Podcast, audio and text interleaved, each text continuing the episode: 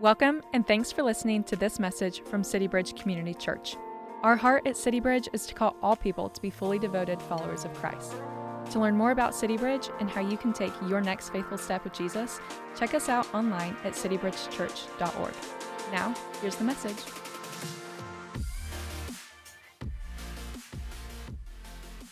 All of us have a picture of Jesus in our mind.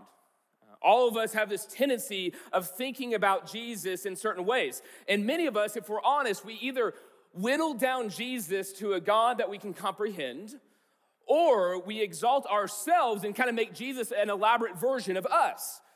And so the reality of it is, we all do this in different ways. And so a quick Google search will show us that all of us have these different images that come to our mind when we think about Jesus. And so I Googled Jesus, and the number one thing that came up was kind of this type of Jesus. Little uh, meek and mild Jesus. And so he's typically holding a, a sheep for some reason. I, I can't really catch chapter and verse anything where Jesus did this exactly, but this is kind of the common picture that we have in our mind when it comes to Jesus. But for some of us, this is a little outdated. And so from here, you have Buddy Jesus just kind of your friend and co pilot in life, just kind of there for you, right? Uh, but from there, for the kids, we have, you know, action figure Jesus. Yeah. And uh, if you can tell, this is actually the deluxe edition of Jesus, which says here, feeds 5,000, which I highly doubt, okay? From here, you have a comic book Jesus, manga Jesus. But if that's too kind of uh, weak for you, don't you worry. You have arm wrestling Jesus, all right? Taking down the devil. And my favorite part of this picture is if you look closely, there's birds kind of coming out of Jesus' mouth, floating towards the enemy, right? From there, you have UFC Jesus, ground and pound seven days a week, right? And if that wasn't strong enough for you, don't you worry, you have strong Jesus which there's so many things wrong with this picture. But let's be honest, men, we all want to look that like that, right? Ripped like Jesus. Uh, from here, you have goth Jesus, which is really scary, but was popular in the 90s, right? And then from here, you have vanilla ice Jesus. If you were born past 1980s, I'll let you just give a moment to Google what it means to, if you got a problem, yo, I'll solve it, right? Vanilla Ice Jesus, and then my favorite, Superhero Jesus, explaining to the Avengers how he really saved the world. Amen? Amen.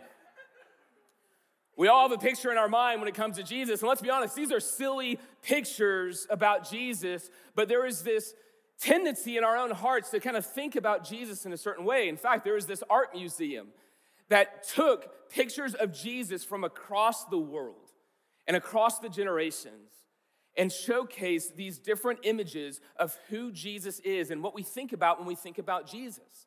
And as you walk through this gallery, it's meant to show you this beautiful reality that yes, Jesus fits into every single culture on earth.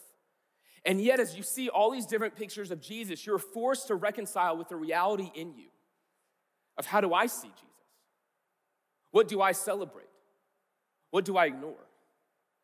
What part of him do I love? What part of him do I avoid? And the truth is, we all do this with Jesus in certain ways.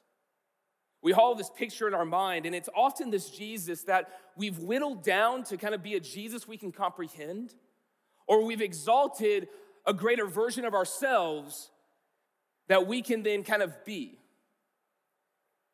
And so the truth is, what's tragic about both of those is that when we whittle down Jesus to a Jesus we can comprehend or just exalt a greater version of ourselves, yes, that Jesus can't contradict us. That Jesus can't convict us. But that Jesus also can't save us. That Jesus can't be there when life gets hard. We all have this tendency of doing this. For many of us, Jesus becomes like in our culture, in our time today, in the kind of 21st century North Dallas, Jesus becomes kind of this self help guru. That I just take a little bit of Jesus and he just kind of helps me to have a better life now, right? Or Jesus is this like moral example that I just want my kids to follow. And so the majority of people in our culture, they kind of come to church growing up, but then they stop going from the age of college until they're a young adult. And then whenever they have kids, they bring their kids back to church because they want their kids to have some moral chip in them. And Jesus is the best moral chip. And so we just want Jesus to be this moral guru or this self help guru in our lives. And so we have this tendency in our hearts to whittle down Jesus so we can comprehend him and then ultimately just control him. And we all do this. And so the questions for us for this morning is how do you do it? How do you whittle down Jesus? How do you highlight just certain parts of him while ignoring other parts of him? What verses do you go to that give you the warm fuzzies, and what do you avoid when the very same God is saying both of those? That's what we're talking about this morning. What preconceptions do we bring to the table? What do we think about when we think about Jesus? Because the truth is, when we miss the fullness of Jesus, we miss the fullness of life. And when we walk deeply with this person named Jesus, he is life, he is light. He is the one who has come into the human story and has recreated what's been broken in us. And yet, when we whittled him down, we miss out on the true life that he has to offer. And so, we have to let Jesus be Jesus in our own lives if we're going to find the life that he's promised. And so, we've been moving through a series through the Gospel of John. And the Gospel of John kind of highlights these different movements with Jesus, and, and each one is kind of centered in on Jesus encountering these different individuals. We've talked about Jesus encountering uh, Nicodemus, Jesus encountering the woman at the well, Jesus feeding the 5,000. We've talked about all these different moments in which Jesus is interca- uh, encountering different individuals, and now we're getting to a moment in the Gospel of John in which Jesus is very well known. Like everyone knows about this person. Everywhere he goes, a large crowd follows him. It would be like if Taylor Swift went to the mall, all right? Everywhere he goes, swarms of people follow him. And Jesus is going to use this moment to make a declaration about who he is and what he's come to do. Because we can't whittle him down. And every single time Jesus interacts with these different individuals, he is predominantly doing one thing he is taking their false view about who he is and he's replacing it with the right view. Because he so desperately wants us to have life and life abundantly, and he knows that that's only found in him and him alone. It's not found anywhere else, it's found in Christ. And so, John 7 and 8 is this snapshot of all these different individuals. It's Jesus declaring the fullness of who he is. But then, the moment he declares the fullness of who he is, all of a sudden everyone breaks into the, these different camps about how they actually see Jesus. And how they see Jesus will determine the course of their life and the course of what they do with Jesus in their life. And the heart of Jesus this morning, and the heart of Jesus for you, is he desires you to find life and life abundantly, and he knows it's only found in him. And so, throughout this chapters, these two chapters, we're going to see Jesus make this declaration about who he is and what he's done. But then that declaration is going to lead to division amongst the people. And that division is going to force a decision that they need to make about the person and work of Jesus. And so, first up, we're going to see Jesus declares his identity who he is and what he's done. Everything in this chapter is going to point to the reality that Jesus is more than just some mere man or some mere rabbi, a good teacher. He is more than that. He is the God of the universe come into our story to fix what's been broken in us. And so this takes place, it says in verse 2, it says it takes place at the Feast of the Booths. Now, that, that right there, the Feast of the Booths, it says that now the Jews' Feast of the Booths was at hand. And so that was the Feast of the Tabernacles. That was a Jewish high holiday in which they were there to celebrate all that God had done with them. And so it's radically important that we understand what's going on here and what they were celebrating, or else we're not going to understand what Jesus is fully claiming about himself. You see, in this moment, the Feast of the Booths or the Feast of the Tabernacles, it was their yearly celebration as the Jewish people to come together and celebrate what God had done in their lives. You see, God had rescued God's people, the Israelites, the Hebrews, from Egypt out of captivity and brought them across the Red Sea and was going to bring them into the promised land. But as they scoped out the promised land, they all get afraid and they pull back. And so for 40 years, God resets their mind about who He is, that He is the God who provides for them. He's the God who protects them no matter what the situation is around them. He is the God that is there with them. And so throughout this journey, that He would provide for them. He would guide them in the wilderness with a cloud of smoke by day and a fire by night, but then He would give them manna from heaven that they could eat, and then He would give them water from the rock so that they could drink. And so throughout this festival, they would have all these different symbols to celebrate this moment. And so one of the symbols was simply this they would have this parade. And in this parade, they would have this jar of water and they would celebrate it. And there would be all these different people coming together into the heart of the town, which was the temple, the place where God's spirit was uniquely designed to be present in. And they would come in, and the priest would hold up water that was meant to symbolize God's provision for them in the wilderness, and everyone would gather around just like here, and he would pour it out. And as he poured it out, he would celebrate God's provision for them in the wilderness. And the people would remember that in the, in the most dry and weary land, like we just read in Psalm 73, in the most dry and weary land, God is the one that gives us water. He satisfies our soul. And if you read with us this week, John 7 and 8, like I hope you're doing, what you saw was Jesus at a very specific moment in the ceremony. What did he say? He said, You're thirsty? I give the true water. Are you thirsty walking in this wilderness of life? Are you thirsty trying to drink the sand of the world and you're wondering why you're still thirsty? He says, Come to me. And I give you living water, which is the Spirit of God that would come into your life. And in chapter 7, verses 38 and 39, it says that when that happens, when you believe in Jesus, that He is the one who truly gives the living water, that He is the one who ultimately provides for you by giving you the Spirit of God that would come into your life and then overflow into a life that's abundant with joy and peace and satisfaction. He goes, You want living water? You don't come to a festival, you come to me. Festival would continue. And as day turned to night, there would be in the temple all of these different lamps that were lit. Because God would guide his people throughout the wilderness journey by smoke by day, but by fire by night. And it was meant to represent God's protection and God's presence with them. So Jesus looks at this and he goes, That's me. I'm the light of the world. You come to me and you won't walk in darkness. Like, like, let's be honest, this world is crazy dark right now. And Jesus is declaring to them and to us hey, come to me and walk in the light of my presence and my goodness, and I will protect you and I'll provide for you and I will give you peace. And so this is insanity. Jesus is saying, I'm the living water, I'm the light of the world. Who can say this?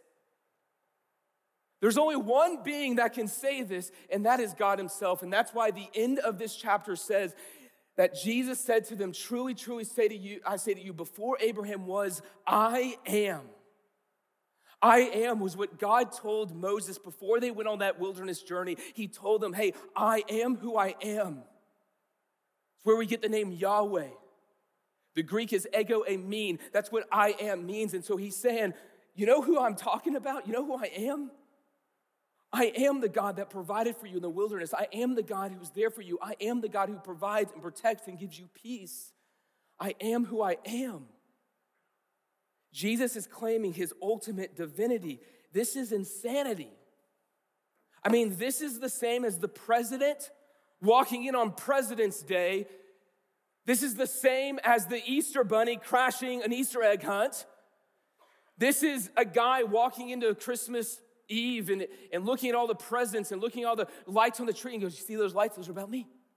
See those presents? I'm the real gift. I mean, I've tried that with Michaela before.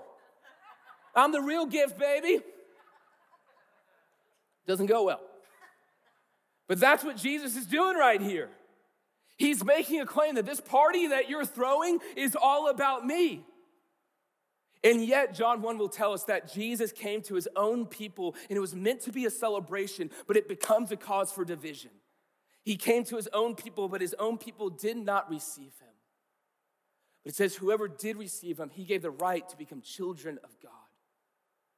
So he comes to his own, and it's meant to be a celebration, but it's a cause for division. And so, Jesus, in declaring his identity, he is purposely causing a division amongst the people.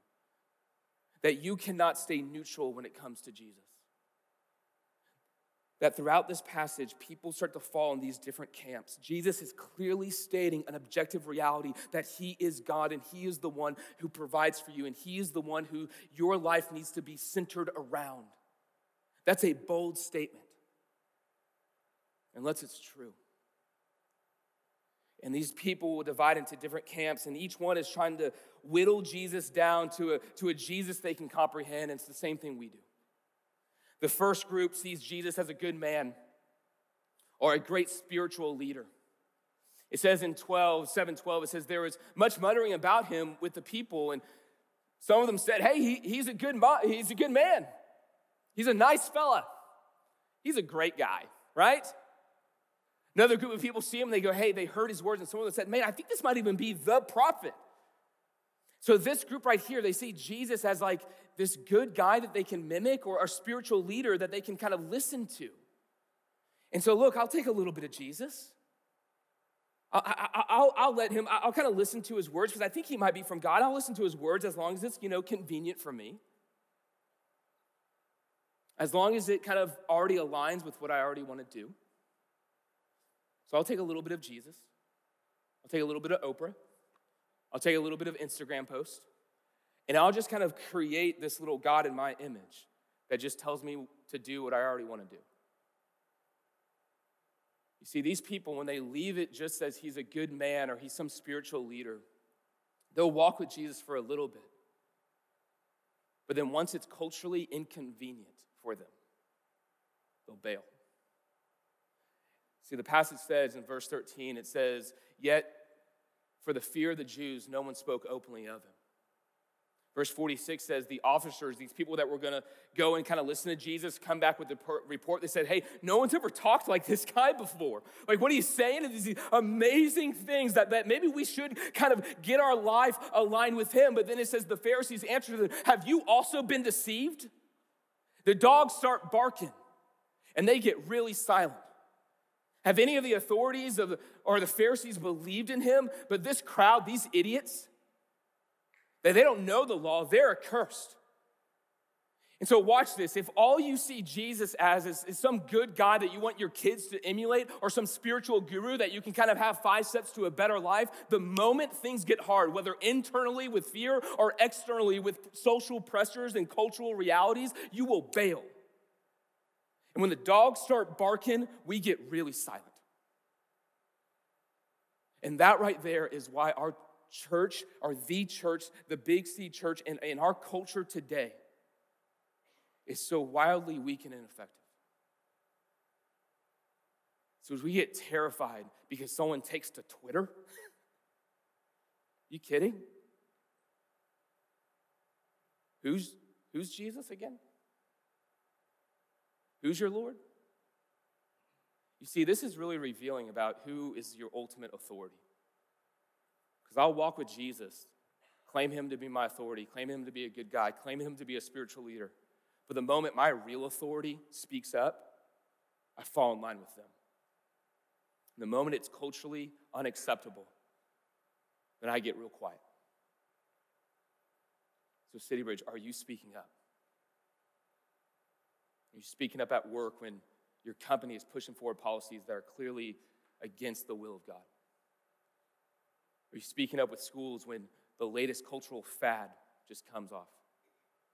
And our kids are being indoctrinated by just the ways of this world? Are you speaking up when it's culturally difficult? Or are you just listening to your real authority?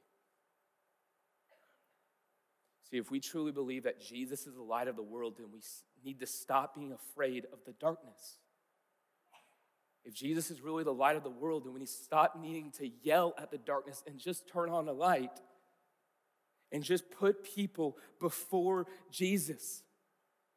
and let Jesus get to work in their hearts. And as the Puritan said, the same sun that will melt the ice will harden the clay.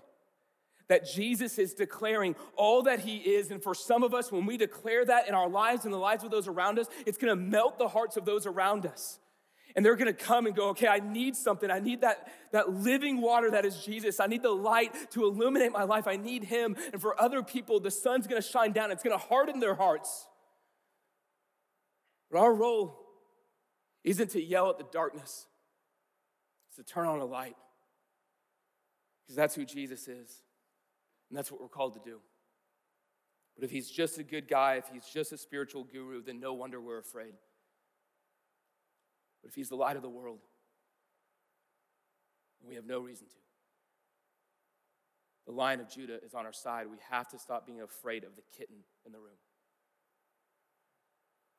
He's more than a good guy, he's more than a spiritual life coach. He is who he is. He is the one who is in control over all things, including your life, including the crazy out there. He's got this. The second group don't see Jesus as a good guy or a spiritual leader, they see him as an annoyance. They see him as an annoyance. The passage actually begins with Jesus' own brothers making fun of him and then people want to arrest him, and it ends with people wanting to kill him. There's a spectrum there. But each one of them has one singular thing in mind. They think Jesus is crazy, so they want to silence him. And that's why this passage right here says the Jews answered them, Are we not saying, are we not right in saying that you're a Samaritan and have a demon? They're throwing insults at Jesus left and right, calling him a Samaritan, calling him a demon. So, no matter where we're at on the spectrum, the reality of it is, whether it's from mocking all the way to want to kill him, all of them are saying the same thing. We just got to get rid of this guy. We got to silence him because this guy is saying some stuff that's crazy. And here's the truth most of us wouldn't put ourselves in this camp, but a lot of us live this way because all of these are whittled down to this one central reality that Jesus is just this kind of annoyance. He's crazy. He's saying things that I don't agree with, and so I'm just going to silence him. And so I know Jesus says things about how I'm supposed to spend my time. But you know what? I'm busy, and I think I know best. I know Jesus says a lot about how we're supposed to spend our money because where our treasure is, that's where our heart is, and, he, and He's after our heart. But you know what? I earned that, right? and I'm to get all my needs met, and then maybe I'll spend money on things that Jesus is actually concerned with. I know Jesus, I mean, we've seen this a lot over the last couple months. I know Jesus says, you know, love your wives as Christ loved the church. But all I can hear is, wives, submit to your husbands. I like that verse, and so I'm gonna push into my wife that and ignore the fact that the very next verse calls you as husbands to love your wife sacrificially and without measure, to die to yourself so that she might become all she was meant to be, so that you would look like Christ in her life. I know Jesus tells me 366 times, do not be afraid. But have you watched the news? Surely I have the right to be afraid. What are we doing? We're saying, Jesus, my way is better than yours. So I'm going to silence you. We all do it in certain ways. When Jesus is just an annoyance in our lives, we silence him. But who do we say Jesus is? If Jesus really is the one that gives living water, if he really is the one that's the light of the world, then maybe he sees things differently than we do. Maybe we need to listen to him. And there's one last group that sees him like that It says throughout this passage, many of the people believed in him. It says, when the Christ appears, will he do more signs than this man has done? They're doing what John 20 tells us John is there to do, which is that these signs, these wonders are pointing to a reality that Jesus is who he says he is. So they're looking at those and they're beginning to taste, they're beginning to see that the Lord is good. Jesus is purposely forcing an issue here. You cannot stay neutral about Jesus. One of my favorite quotes comes from C.S. Lewis because he sees this reality.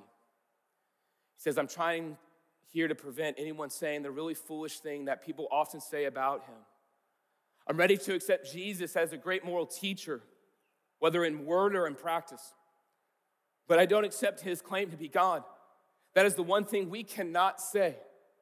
A man who was merely a man and said the sort of things that Jesus said would not be a great moral teacher. He would either be a lunatic on a level of a man who says he's a poached egg, or else he would be the devil of hell. You must make your choice. Either this man was and is the Son of God, or else a madman or something worse. You can shut him up for a fool, you can spit on him and kill him as a demon, but you can, or you can fall at his feet and call him Lord and God. But let us not come with any of this patronizing nonsense of him being a great human teacher. He has not left us that option. He did not intend to. The God of the universe has come into our story, and we have to deal with him. And there is no middle ground. Those that see Jesus as a good guy or guru will follow him as long as it's culturally comfortable and then fall away the moment it's not. And you're seeing that in this world right now. And maybe you're seeing that in your own life right now. Those that see Jesus as an annoyance will blind themselves to the truth and never find life. When we miss the fullness of Jesus, we miss the fullness of life. But for those that see Jesus for who he truly is, they begin to taste. They begin to see that the Lord is good. They begin to taste that living water that satisfies their soul and gives them what nothing in this world can. They begin to see that He is the light of the world and He can illuminate everything in my life, but then everything else that I see around me. And He can give me peace and patience in the midst of the crazy storms of this life, in the midst of the wilderness seasons where there's everything around me is this dry and weary land. He can give us water in the desert. That's what they're beginning to see. You must make your choice. You see, when Jesus reveals his identity, he is purposely causing this division because he wants to force a decision on us. Throughout this passage, 10 different times, the word belief comes up. Believe, believe, believe, believe, believe, believe, believe. This is not about your behavior. This is about the belief in the person and work of Jesus Christ that He is the living water, that He gives that living water, which is the Holy Spirit. He is the light of the world. He is the God of the universe. And if we believe that, then it should radically impact every aspect of our life. Why doesn't it? It's because we have to be honest with ourselves that we do not believe. We might functionally go, you know what, Jesus is like my, my Savior, He's my God, but day in and day out, we are not living like He is our Lord. And I hear so often people saying this claim, like, yeah, I accepted Jesus as my Savior when I was in seventh grade, but He really became my Lord in college. There is no category in Scripture for that. What you are actually saying is this I trusted in Jesus whenever I was in seventh grade or middle school or whenever that was, but I was not walking in obedience to Him. And then God got a hold of me sometime in college, and that's when I began to radically yield my life to the Spirit of God that is already in me. Jesus is calling you to believe Him. Full devotion for Christians ought to be normal. It's not.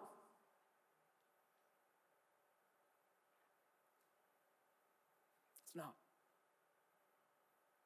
CityBridge, let us be marked by a deep belief in Jesus the Christ.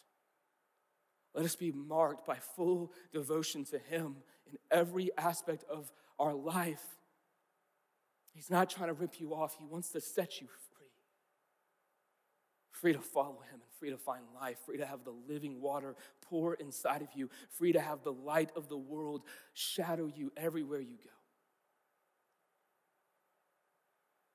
And so Jesus looks at this, and it's so important to him that he's going to give us this litmus test of whether or not we truly believe. In the rest of our passage, he's going to hit these different ideas, and it's a litmus test for us. Do I actually believe in Jesus, or do I just say I do? So, the first thing that Jesus is going to say is look at your actions. Do you listen to him? Do you listen to him? He says in verse 38 of chapter 8, he says, So Jesus said to the Jews who had believed in him, these people who were professing, Hey, I'm, I'm on your team, and then Jesus is going to lean in.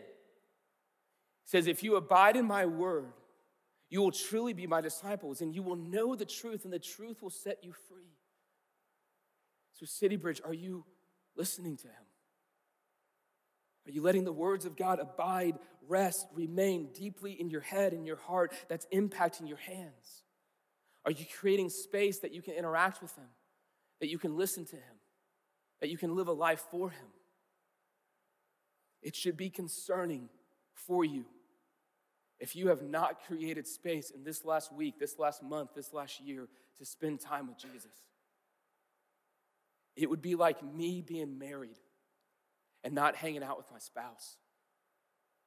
There'd be something wrong there. And so, community groups, if there's someone in your group that's living that way, you need to challenge them. Because this is the first litmus test. He's going after your actions. Do you listen to him? From there, you look at your affections. Do you love him? Do you love him? Jesus says it plainly in verse 42 If God were your father, you would love me. You'd love me. For I came from God and I'm right here. I'm right here. Do you love Him? How do you know if you love someone? You find that time to be with them. You create space that you can interact with them. You prioritize them in your life. You think about them throughout the day. You're committed to them even when things get hard. Do you love them? Do you love them? Or do you just love the things of this world? The last litmus test is you look at your allegiance. Is Jesus your Lord? This passage is going to begin with Jesus being mocked and ridiculed and being called a demon. It's going to end with Jesus calling them the son of the devil. So it's heated. Jesus says, You are of your father, the devil these people who are claiming allegiance to God, and yet their life, their lips, everything about their love and affections isn't focused in on Jesus. And says, He says this very stark reality you are of your father, the devil, and your will is to do your father's desires. He was a murderer from the beginning, and he does not stand in the truth because there's no truth in him. When he lies, he speaks out of his own character, for he is a liar and the father of lies. But because I tell you the truth, you don't believe me? Which one of you convicts me of sin? If I tell you the truth, why do you not believe me? Whoever is of God hears the words of God. The reason why you don't hear them is that you are not of God. Jesus is pushing into our fake little statement that, oh, I believe, but our life is not marked by it. He's leaning into our actions, he's leaning into our affections, and he's leaning into our allegiance of whether or not he is truly our Lord. And Jesus will say in Matthew, Stop calling me Lord if you refuse to come to me and do the things that I call you to do. Because why do you call me Lord? Not do the things I ask of you. You see, faith in the New Testament is not an intellectual acceptance, it's an issue of allegiance. Which side am I on? Who's, who's really the Lord of my life? You can trace your actions, you can trace your affections, and it shows you where your true allegiance lie. So there's many of us that claim this belief in Christ and Jesus. Like, don't miss this. All of this is because Jesus deeply loves you. And he, and he wants you to have life and life abundantly. And when we whittle him down and when we kind of exalt ourselves into this greater version of ourselves and call that Jesus, he knows that doesn't lead to life. And so he's leaning in because he loves you and he cares for you and he wants you to have life and abundantly, but he knows that's only in him. And so if he says this with our lips, he pushes us to go, but are you living it with your life? Are you calling me Lord? Or are you living like it? Again, it's like saying you're married, but you don't pursue your spouse, you don't you use her for your own gain, and then you're hiding a porn addiction. I'm not saying you're not married, I'm saying that you're not living like it. And Jesus is calling us in this passage to look deeply at our affections, look deeply at our actions, and ultimately to look at our allegiance. And to know if our life is marked by a hate and a fear and a lack of self control and a lust, if those are the fruit of our lives, if the fruit of our life is not love, peace, patience, goodness, kindness, gentleness, self control, then we have to analyze what vine we're really connected to. Jesus is pushing forward an issue here. In your actions, your actions and your affections show where your true allegiance lie. So, CityBridge, this week, we want to invite you, and I'm going to do the same, just to sit with Jesus, to linger with him and say, Jesus, where am I listening to you? But where am I avoiding you? Where am I ignoring you? What are the parts of Scripture that I will gravitate towards? And then what's that part that I, that I often ignore? That you would sit with Jesus and ask that question of what is truly drawing my affections in this life? Is it the things of this world? Is it the comforts of our culture? Or is it Christ? That you would sit with Jesus and just really be honest. Is he just your life coach? that you can kind of whittle down to some better practices, or is He your Lord? That you follow Him with everything in you. That you would say what Peter said last week where are we going to go? You have the words of eternal life. That's our encouragement for you this week. Because your actions and your affections show where your true allegiance lie. And so, Jesus, with everything he's doing and everything he's declaring, is showing who he is and what he has done. He is showing that he is the light of the world that provides for you, that protects you, that gives you peace. He's the living water that satisfies your soul. So, the question we all have to answer, the most important question of our life is Is He our Lord? And are we living that way? Because when we miss the fullness of Jesus, we miss the fullness of life, and He doesn't want that for you. But when we find Jesus, when we taste and see that He is good, when we taste that living water that satisfies our soul, when we see that He is the light of the world, then we find the life that we were made for. Because when we find Jesus, we find life.